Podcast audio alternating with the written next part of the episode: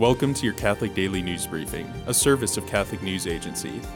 Listen on your smart speaker or wherever you get podcasts.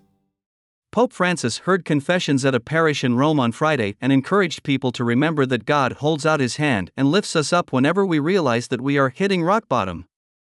In the presence of Eucharistic adoration, the Pope presided over a Lenten penitential service on March 17 to open 24 Hours for the Lord, an initiative in which certain Catholic churches around the world will remain open 24 consecutive hours with round the clock confession and adoration.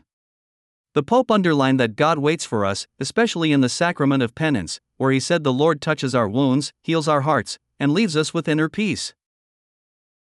Today, the Church celebrates Saint Herbert, a saint about whom not much is known other than he was a hermit of England and a good friend of St. Cuthbert. Herbert was a priest and lived as a recluse on an island in Lake Derwentwater, England, which later became St. Herbert's in his honor. Herbert had asked to die on the same day as his dear friend St. Cuthbert, and God granted him the fulfillment of that desire. Thanks for joining us. For more, visit CatholicNewsAgency.com.